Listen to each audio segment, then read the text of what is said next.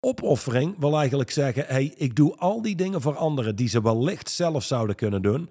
Maar aangezien ik geaccepteerd wil worden, of ik wil niet dat mensen slecht denken over me, daarom doe ik het. Ja, dat is gewoon een opoffering. Je, je offert jezelf op. Je zou zelfs kunnen zeggen: je offert je ziel op. Welkom bij de Straight Line Podcast, de leiderschapsdialoog met diepgang en inhoud. Iedere week opnieuw een eerlijk gesprek over radicaal effectief leiderschap in turbulente tijden. En over winnen in het leven. Welkom bij de Straight Line Podcast met Mandy en Johan van der Put. Volgens Boeddha moet je eerst voor jezelf zorgen voordat je voor anderen kunt zorgen. Daarom moet je in een vliegtuig eerst zelf een zuurstofmasker opzetten voordat je dat bij je kinderen doet. Nou, dat is natuurlijk een heel uh, um, bekend fenomeen. Dit is de eerste twee regels van hoofdstuk 32 uit het boek Straight Line Leadership. En de distinctie die centraal staat vandaag is zorgen voor jezelf versus egoïsme. Ik denk dat we in een tijd leven waarin het misschien wel belangrijker dan ooit wil ik niet zeggen, maar misschien wel in ieder geval extra, extra, extra belangrijk is om te zorgen voor jezelf zodat je ook kunt zorgen voor je naasten. Want veel mensen gaan zorg nodig hebben de komende tijd. In welke, welke zin zorg nodig hebben, bedoel je? Ja, ik bedoel niet zozeer fysieke zorg, nou, misschien ook wel, maar uh, nou, we leven in hele turbulente tijden. Iedereen weet, oh, we, we gaan een recessie in. Sommige mensen hebben het gevoel dat, dat we er al middenin zitten. Anderen hebben het gevoel, het moet allemaal nog komen. Uh, er gaat in ieder geval nog een hele hoop komen. Uh, is dat bangmakerij en dramatisch doen? Nee, dat is gewoon realistisch kijken naar wat speelt er zich allemaal af. Hè? De, deze week is de tweede bank in Amerika omgevallen. Dus uh, ja, we moeten. Tweede niet... of derde al? Derde volgens mij. Oh, ik dacht de tweede, de derde al misschien. Laten we vooral niet met oogkleppen op blijven zitten. Um, en als je, niet, als je niet uitkijkt, voor je het weet, um, vergeet je volledig om nog voor jezelf te zorgen, waardoor je niet krachtig vooruit kunt bewegen in het leven.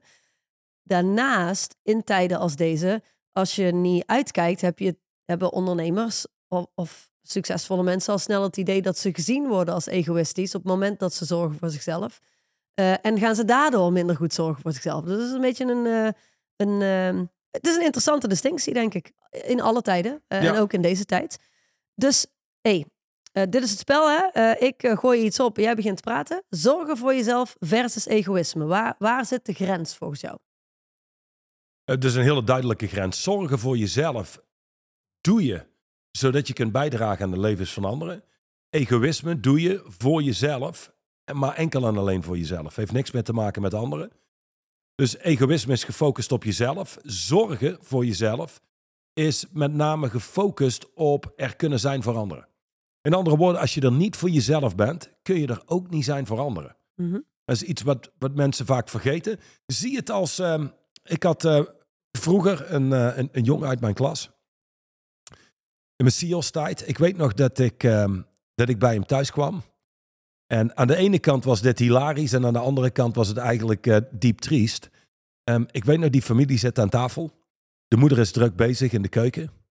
En die jongen zo uit het niks. Mam, cola! En vervolgens drie minuten later, of twee minuten later, de moeder komt aan met cola. En vervolgens, ik denk vijf minuten later, mam, stokbrood.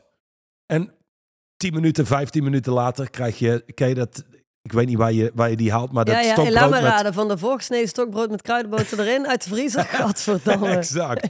Dat, dat werd dan op tafel gezet. En dat je denkt, goh, dit is een vrouw die zorgt fantastisch voor het gezin en cijfert zichzelf totaal weg. Zorgt niet voor zichzelf.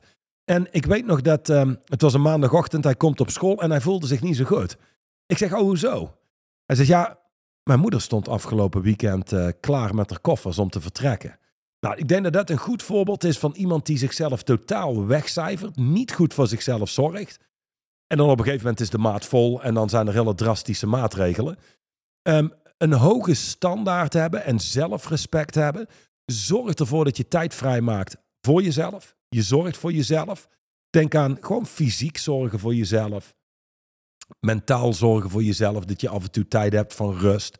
Tijd hebt voor jezelf. En zeker als jij kijkt naar. Uiteindelijk heeft iedereen dit nodig. Ja, maar mijn vraag zou inderdaad wel zijn. Eh, Hoe vertaalt zich het- dit naar ondernemers? Ja, want het grappige vind ik dat Ja. je een voorbeeld pakt van een moeder. Want dat is het eerste wat namelijk in mij opkomt als het gaat om zorgen voor jezelf versus egoïsme. Ehm, eh, de, de meeste vrouwen die ik spreek, die en succesvol zijn in business, en een partner hebben, en een kind hebben, eh, ja, die zeggen, goh, ja, ja, ja, ja, ik moet wel echt, echt opletten dat ik blijf zorgen voor mezelf. Want dat is eigenlijk het eerste wat ik parkeer. Dus Ja, voor mij is het echt zo'n distinctie die ideaal is voor alle moeders die eh, in deze wereld rondlopen. Maar het gros van de ondernemers, eh, ja, mag natuurlijk eigenlijk niet gezegd worden, maar het gros van de ondernemers, in ieder geval in onze lidmaatschappen, is nog steeds de, de zakenman. mhm. Ehm, die heel veel mensen om zich heen hebben die voor hem zorgen, volgens, volgens mij. Eh, dus hoe is, hoe is dit dan van toepassing op hem? Voor de ondernemer. Ja, voor, ja, de- ja de, de mannelijke ondernemer. Ehm, Vrouwelijke ondernemer snap ik nog wel hoe dit van toepassing is. Ja, laat ik zo zeggen. Laten we de fysieke kant eens bekijken. Goed voor jezelf zorgen betekent dat je gewoon in shape bent, fit bent, gezond bent. Ehm daar, daar zul je tijd voor vrij moeten maken. Daarnaast als ondernemer word je steeds in je organisatie getrokken. Goed voor jezelf zorgen is ook in staat zijn te kunnen vertragen, rust te nemen. Daarvoor hoef je geen ellenlange wandelingen te maken. Daarvoor hoef je ook niet ieder weekend eh, weg eh, uit je eigen omgeving om ergens anders te zijn, om weer helder te kunnen kijken. Maar zorgen voor jezelf betekent in dit geval, of een onderdeel daarvan is, fysiek zorgen voor jezelf. Tijd, ruimte nemen hebben voor jezelf, zodat je eh, uiteindelijk big picture, widescreen kunt kijken naar je organisatie. Zodat je weet welke stap heb je te ondernemen. Eh, als jij er wil zijn voor je gezin, goed voor jezelf zorgen betekent ook, je kunt niet totaal leeglopen binnen je organisatie en vervolgens niks meer over hebben thuis. Dus ook daar zul je je commitments moeten managen. Ja, precies. Dus de, de- goed voor jezelf zorgen, die begrijp ik nog wel. Maar dan zou het voor mij, eh, ik begrijp het natuurlijk sowieso in de basis, Mhm. maar dan zou het voor mij ehm, logischer zijn dat er staat zorgen voor jezelf versus eh, jezelf wegcijferen. Ja. Zoals jij het nu zegt. Eh, maar er staat zorgen voor jezelf versus egoïsme. Ja, je zou kunnen zeggen, en eh, nou duiken we er al meteen in. Iemand die zichzelf steeds weggeeft, niet goed voor zichzelf zorgt, is egoïstisch. Oké, vertel. Waarom, waarom voelen we de behoefte om steeds iets te doen voor anderen en onszelf daarbij weg te cijferen? Dan zou je kunnen zeggen, dat doe je allemaal voor anderen, maar in de kern doe je het voor jezelf. Ja, ik denk dat dat een belangrijk is die ieder mens zich zal moeten realiseren. Alles wat je doet voor een ander, doe je in de kern ook of misschien zelfs alleen voor jezelf. Ja, dat zou zijn egoïsme. Ja. Alles wat je doet voor een ander, doe je voor jezelf. Ja, maar of het nou gaat om er goed uit dat? te zien. Ja, ik wil het zeggen. Ja, eh, zie het als een vorm van pleasen. Mhm. je, je wil goedkeuring, aandacht van anderen. Daarom cijfer je jezelf steeds weg. Je wil dat ze je aardig vinden. Ja, nou, Ja. dat is uiteindelijk een vorm van egoïsme. Want het draait allemaal om jou, hoe jij je voelt, hoe een ander jou ziet. Ja. Dus heeft in de kern niks te maken met jezelf. Ja, het is wel jezelf wegcijferen. Maar het is een egoïstische manier van leven. Want in de kern, alle acties die je doet, doe je omdat je iets verkrijgt van een ander. Mhm. Ja, dat is leuk, want als je namelijk het woord egoïsme pakt, de meeste mensen die luisteren naar deze podcast, zullen bij het woord egoïsme iemand voor, voor ogen hebben die nooit iets doet voor anderen, die altijd met zichzelf bezig is. Die, Ja. hè, ehm, ik heb ooit, ja, echt waar, ik heb ooit een relatie gehad ehm, voordat ik jou leerde kennen. Pardon? Ja, ik weet dat het altijd tricky is, maar dat is ooit gebeurd. En, ehm, eh, maar dat was met een, eh, een man die nog vele malen meer sportte dan jij. En die ging op een gegeven moment allemaal van die eh Mr. Fitness wedstrijden en dergelijke doen. Ehm, ik kan me voorstellen dat heel veel mensen egoïsme voor zich zien als dat. Want dat was namelijk echt letterlijk... Het hele leven draaide om hem en de gym en de wedstrijden. Eh, van, weet je al, eh, eh, bakjes voeding tot aan... Dat, dat, dat was gewoon... De, de, de hele wereld was daarop ingericht. Ehm, ik denk dat veel mensen hem destijds wel echt hebben ervaren als egoïstisch. Zeker ook zijn familie. Ehm, maar wat jij nu zegt is een hele andere vorm van egoïsme... die de meeste mensen niet zullen kennen... en waarschijnlijk ook niet eens zullen herkennen... totdat ze er echt moeite in gaan steken. Want wat jij nu benoemt is een vorm van egoïsme... die ogenschijnlijk aan de buitenkant... eh, juist Heel laat zien, ik ben er voor alles anderen. en iedereen. Ja. Exact. Ja, het lijkt alsof je heel loyaal bent naar anderen. Ik doe mijn acties voor anderen. Ik help graag anderen. Als je dat afbreekt en je kijkt een aantal lagen dieper, dan zie je... met alle respect, dat is waar je jezelf voorhoudt, maar je doet het allemaal voor jezelf. Mhm. Dus het heeft in de kern helemaal niks te maken met anderen. Dus dat ontkracht je. Daar zit, zit geen power in. Ja. Eh, dus dat is een vorm van egoïsme. En dan heb je de, de vorm die, die jij ziet. Ehm, dat zie je veel bij topsporters die zeggen: ja, het is wel een heel egoïstisch leven. Het verschil tussen eh, de man waar jij het net over had eh, en een topsporter is, die verdient er zijn geld mee. Dus die kan. Die, zwaar, ook dus er zijn een klein hele hoop percentage. topsporters die er niet echt geld mee verdienen, maar oké. Absoluut. Maar daar, daarbij zul je wel goed voor jezelf moeten zorgen. In die zin, als topsporter, je hebt rust nodig. Eh, je zou kunnen zeggen, alles draait om die topsporter. Maar die zal een omgeving moeten hebben die, die hem ondersteunt. Mhm. En dan zou je zeggen, ja, je verdient daar je geld mee. Het is je beroep, het is je baan. Dus nee, ik het- vraag je niet om het, eh, om het goed te praten dat sommige mensen zo zijn, maar dat, dat moeten ze zelf weten. En als dat de afspraken zijn die je hebt in je gezin en je familie, dan is dat goed. Ik noem- benoem het alleen als voorbeeld, omdat de meeste mensen zulke mensen zien als Ja. egoïstisch. Gewoon alles en iedereen in mijn omgeving moet zich daarop aanpassen. Ehm, nou ja, en jij noemt nu topsporters, maar vol- volgens mij is ondernemen een vorm van topsport als je daadwerkelijk Ja. op het speelveld staat. Dus veel mensen zullen ondernemers wellicht ook als egoïstisch zijn, zien. Eh, sterker nog, ik denk dat er zat mensen zijn die ons als egoïstisch zien. Terwijl ik denk dat wij heel veel doen voor de wereld direct om ons heen en de wereld daarbuiten. Ehm, alleen, wij hebben wel een heel afgebakend leven. Wij weten wel heel goed waar we ja op zeggen. En op bijna alles zeggen wij nee. ja. Ehm, omdat wij heel goed weten, dit is wat voor ons belangrijk is in ons leven. En dit zijn onze prioriteiten. En daar hebben wij een commitment op. En, en op de rest gewoon niet. ja, Eh, dus zulke mensen worden snel gezien als egoïsten. Die zijn alleen maar bezig met zichzelf, doen alleen maar wat ze zelf willen, wat ze, dat.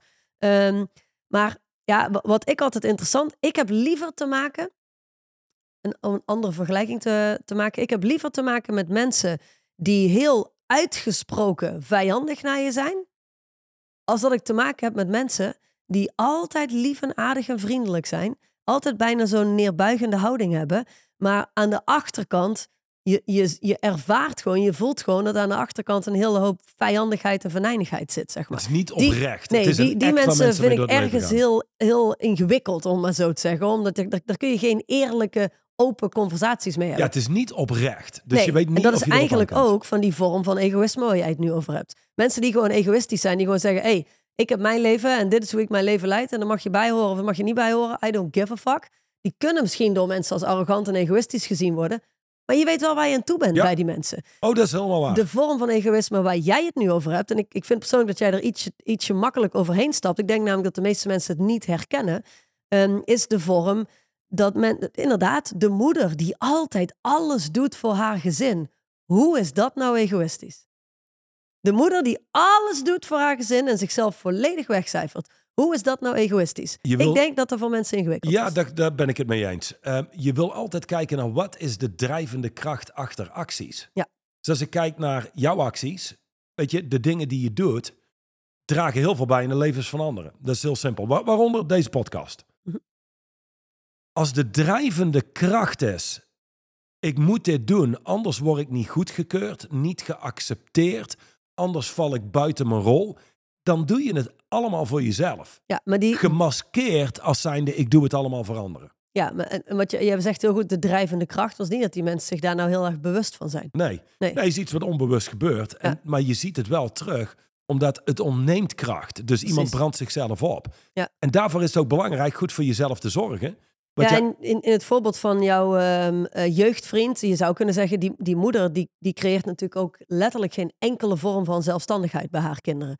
Dus in die zin, zij is constant aan het zorgen voor haar kinderen, ehm, cijfert zichzelf volledig weg, maar creëert daarmee ook dat die jongens niet op hoeven te groeien, niet volwassen hoeven te Ja, worden. nee, ja, maar dat helemaal meen ik. Geen verantwoordelijkheid nemen. Nee, ja, ik Dus- snap dat je het meent, maar, maar dat zie je ook terug. Ja, er zijn een stel dus- hulpeloze kinderen. Exact. Dus op het moment dat, dan, dan, dan krijgen mensen ook een beetje een, een idee van, van waarom het dus eigenlijk heel egoïstisch is. Zo'n vrouw bedoelt het niet egoïstisch, maar die heeft ergens in haar leven besloten om onderdanig te zijn en alles maar voor haar gezin te doen, tot het moment dat ze het blijkbaar beu was. Eh, maar de vraag is, ehm, in hoeverre heb je je gezin daar werkelijk mee geholpen?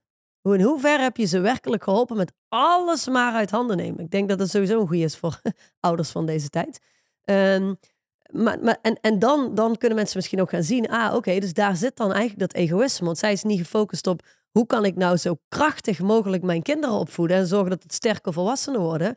Zij was, Hoe kan ik ze nu plezieren? ja, zodat ze mij een toffe mama vinden of lief vinden, whatever het dan ook is. Whatever er daar dan onbewust ook zit. Ja. Oké, wat als zij zou shiften naar zorgen voor zichzelf?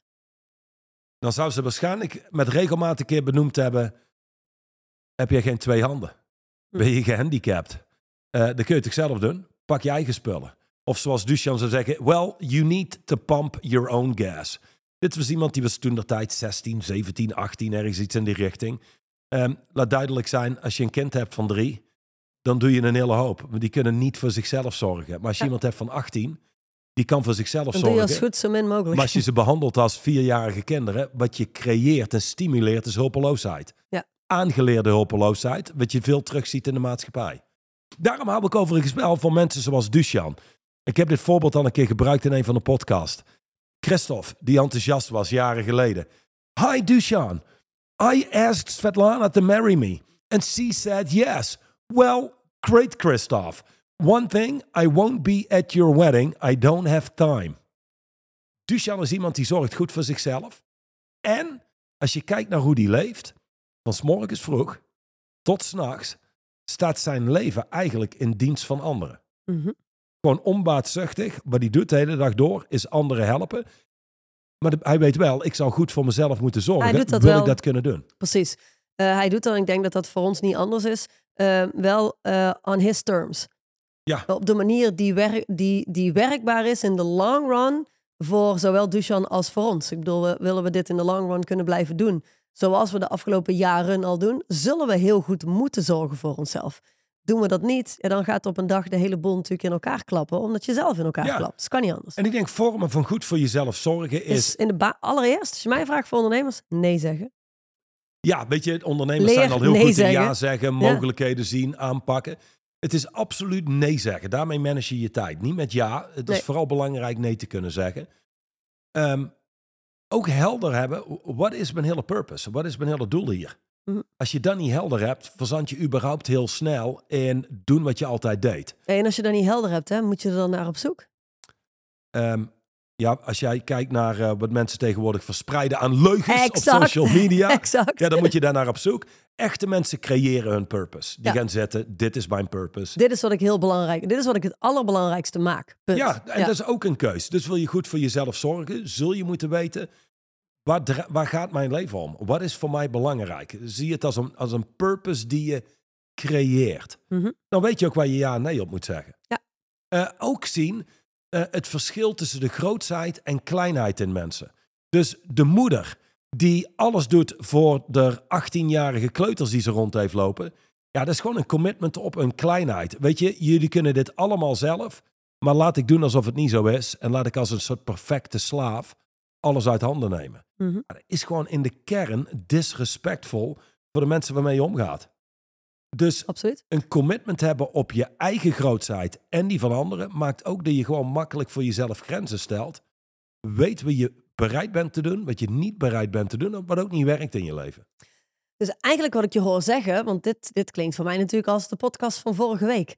Eh, daar hadden we het over time management versus doelenmanagement. Ah, ja, Ehm, je zou dus kunnen zeggen dat heel veel, ik wil niet zeggen iedereen, maar heel veel mensen die een, een probleem hebben met time management, ondanks dat wij natuurlijk gezegd hebben dat dat niet bestaat, zoiets als time management, Mhm. maar mensen die ervaren dat ze problemen hebben met een tekort aan tijd, ehm, zouden zomaar eens behoorlijk snel aan de kant van egoïsme kunnen zetten, in plaats van dat ze gewoon fatsoenlijk zorgen voor zichzelf.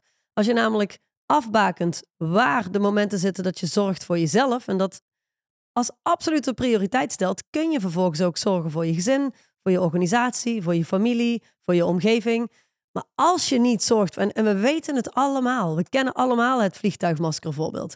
En toch doen de meeste mensen het niet. ja, Omdat ze egoïstisch zijn. Maar waarom dan? Nou ja, omdat ze constant bezig zijn met goedkeuring krijgen van de wereld.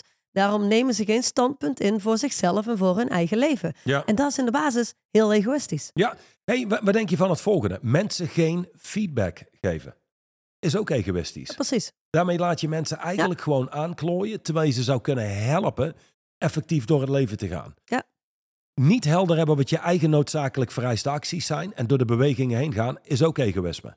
Het vermijden van confrontaties en confronterende acties is ook egoïstisch. Ja. Iemand die goed zorgt voor zichzelf, kan zorgen voor zijn of haar omgeving. Een onderneming en een ondernemer is juist in staat om dat te doen, mits je goed zorgt voor jezelf. Dat betekent zorg dragen voor jezelf, dat je effectief je bedrijf kunt besturen. Zorg dat er resultaten behaald worden waar iedereen beter van wordt. Helder. Ja, het is heel helder als je het mij vraagt. Ja, Ehm,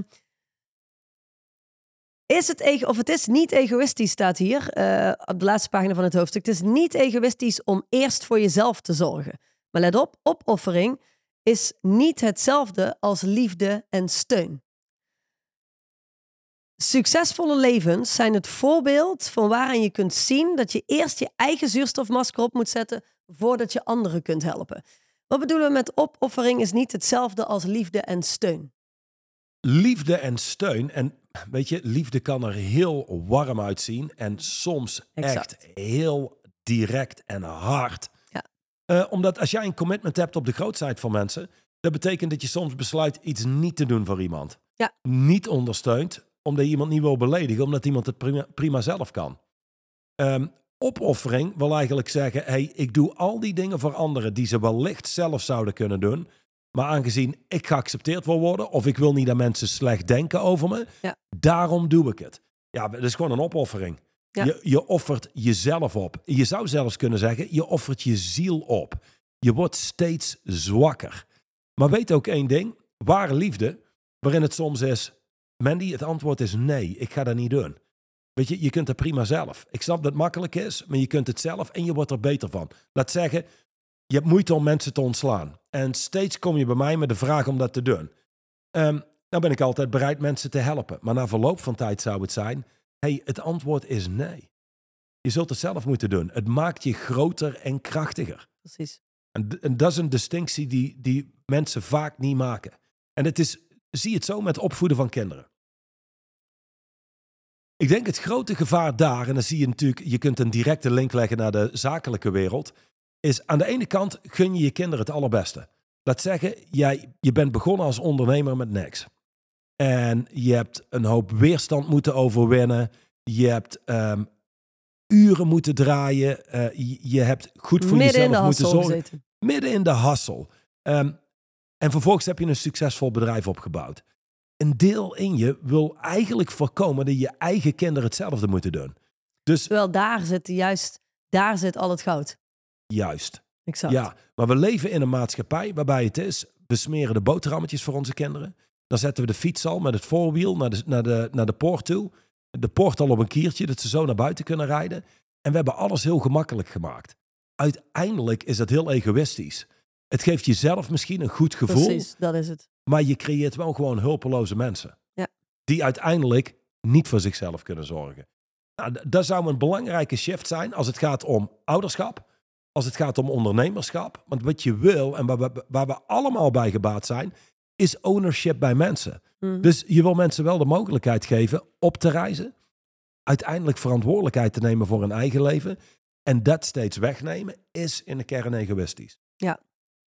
denk ik belangrijk om als laatste toe te voegen dat mensen, dat mensen moeten beseffen dat de, de, je omgeving, de mensen om je heen, die heb je zelf gebouwd zoals ze vandaag de dag zijn. Dus op het moment dat jij, eh, al zoals die, die moeder van jouw jeugdvriend, een gezin hebt wat echt helemaal geen poot uitsteekt, nooit iets doet, altijd overal zijn zooi laat slingeren, eh, niet meehelpt met eten, dat is gecreëerd. En dat lijkt op een gegeven moment, als je daar maar lang genoeg in zit, lijkt dat een absoluut onmogelijke situatie geworden. En de enige uitweg is nog je koffers pakken en vertrekken. Ja, Terwijl een, dat exactzelfde gezin met dezelfde man en dezelfde kinderen kunnen volledig getransformeerd worden naar een gezin wat wel heel goed samenwerkt. Doordat zij en zij alleen zichzelf opnieuw uitvond en shift van egoïsme naar zorgen voor zichzelf. Want op Ja. het moment dat zij ging zorgen voor zichzelf, dan moesten de mensen in haar gezin ook meer gaan zorgen voor zichzelf. ja. Dan moesten ze af en toe eens wat vaker zelf aan de bak. En dan ga je zien dat er hele nieuwe relaties ontstaan. Nou, als, Oftewel, als jij dus nu een ondernemer bent Mhm. en je luistert dus exact. en je denkt, zo heb ik ooit een, eh, een cliënt gehad, hilarisch. Die, die belt me op, kerstavond. Dan ben ik, ik denk 2018, 17 of zo, viel dat op een donderdagavond. Daar heb ik Amerikanen staan. Dus dat was altijd werk op, op kerstavond, ja. Ehm, dus hij stuurt een berichtje. Ik was toch al aan het werk, dus ik zeg, bel me. En hij was hartstikke over de zaak. Hij zegt, dan zit ik hier op mijn kantoor. Daar ben ik zelf een, eh, een, een order van een van onze eh, verkopers ehm, aan, aan het aanpassen. Want die heeft allerlei dingen verkocht die we niet op voorraad hebben. En nou zit ik hier. En dan zeg ik, vergeef mijn taal, maar ik ken hem al lang. Zeg ik, Mhm. dan ben je ook een mooie lul. Hij zo, "Pa- hoe- wa- pardon? Ik zeg, oké, dus jij zit nu op kerstavond te werken. Waar is jouw verkoper? Ja, ik denk thuis aan een kerstmaal. Ja, dat denk ik ook. Maar jij creëert het door wat je nu doet. Jij lost namelijk de problemen op van anderen. En het klinkt allemaal leuk, maar wat je creëert is niks anders dan hulpeloze kinderen die na verloop van tijd gewoon egoïstisch zijn. Ja. Doen wat ze misschien hooguit moeten doen om een baan te behouden. En voor de verder rest ben jij degene die alles moet dichtlopen, dichtfietsen. Dit is geen krachtige keus. Dit is gewoon, jij bent egoïstisch. Exact. En het kostte Ja. wat tijd, maar toen zag je het. Maar het heeft wel een heel deel kunnen shiften in zijn organisatie. Waardoor, omdat die mensen wijst op persoonlijk ownership. Jullie zijn niet hulpeloos. J- jullie kunnen meer dan dit. En dat is eigenlijk niks anders dan een vorm van respect. Ja, e- exact. Precies dat. En, en zijn vorm van egoïsme kwam, n- ik denk niet eens zozeer voort vanuit pleasen, eh, maar ook voort vanuit het gesprek wat ondernemers altijd met zichzelf hebben. Ja, ik doe het wel zelf, dan gebeurt het tenminste goed. Ik pak het wel even zelf op, dan gaat het tenminste sneller. Zo'n hele conversatie die je hebt met jezelf over hoe fantastisch jij bent in jouw eigen organisatie, hoe misbaar jij bent, hoe belangrijk je bent. Eh, en die conversatie neemt het helemaal over, waardoor je al die shit maar op blijft lossen. In plaats van gefocust bent op de mensen in je organisatie gewoon sterker bouwen. En de andere kant is, de boodschap als mensen echt scherp zouden zijn en dit voorbeeld is. Ja, en, en hier heb je onze medewerker die zijn eigen anus niet kan vinden met twee handen. Ja, dus we, moeten hem wel echt helpen, want Ja. hij kan het niet. Ja, We sponsoren hem eigenlijk gewoon iedere maand. ja en, en maar de- één ding voordat we, voordat we deze ehm, podcast dadelijk afsluiten. Mhm. Zo, dit is de quote die in, in het boek staat. Ja. For the personality, bankruptcy or failure may be a disaster. For the soul, it may be grist for its strangely joyful meal. And a condition it has been secretly engineering for years.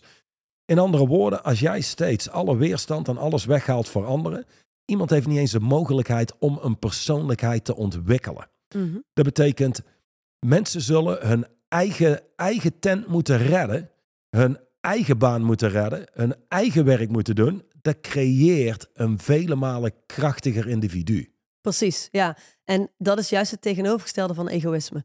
Maar veel mensen zullen dat, eh, of arrogant of zoiets dergelijks, ze, zullen dat inderdaad verwarren. Omdat ehm, de uitspraak die jij doet, doet denken alsof je niet bereid bent om mensen te helpen. Maar je bent wel bereid om mensen te helpen. Maar je bent pas bereid om mensen te helpen als ze eerst zichzelf geholpen hebben. Want Juist. in de basis, in het leven, komt het onderaan de streep maar aan of neer op één persoon in ieders leven. En dat ben je zelf. There's nobody that's going to save you. You have to save yourself. En op het moment dat jij met mensen in je omgeving omgaat, op die manier, vanuit dat standpunt, you have to save yourself, dan ondersteun je mensen om zichzelf te bouwen als groter en krachtiger dan dat ze voorheen waren. En volgens mij is dat de grootste act van liefde die je kunt doen voor mensen. Ik wou nog 18 dingen zeggen, maar ik vind dit een hele strakke bewoording met alles op stond. Dus ik heb daar niks meer aan toe te voegen. Dan ehm, zeggen we bij deze tot. Tot volgende week en zorg ondertussen goed voor jezelf. Zorg goed voor jezelf. Tot volgende week.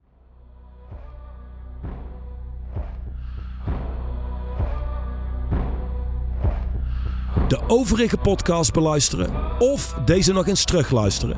Ga naar het YouTube of Spotify account van Straightline Leadership.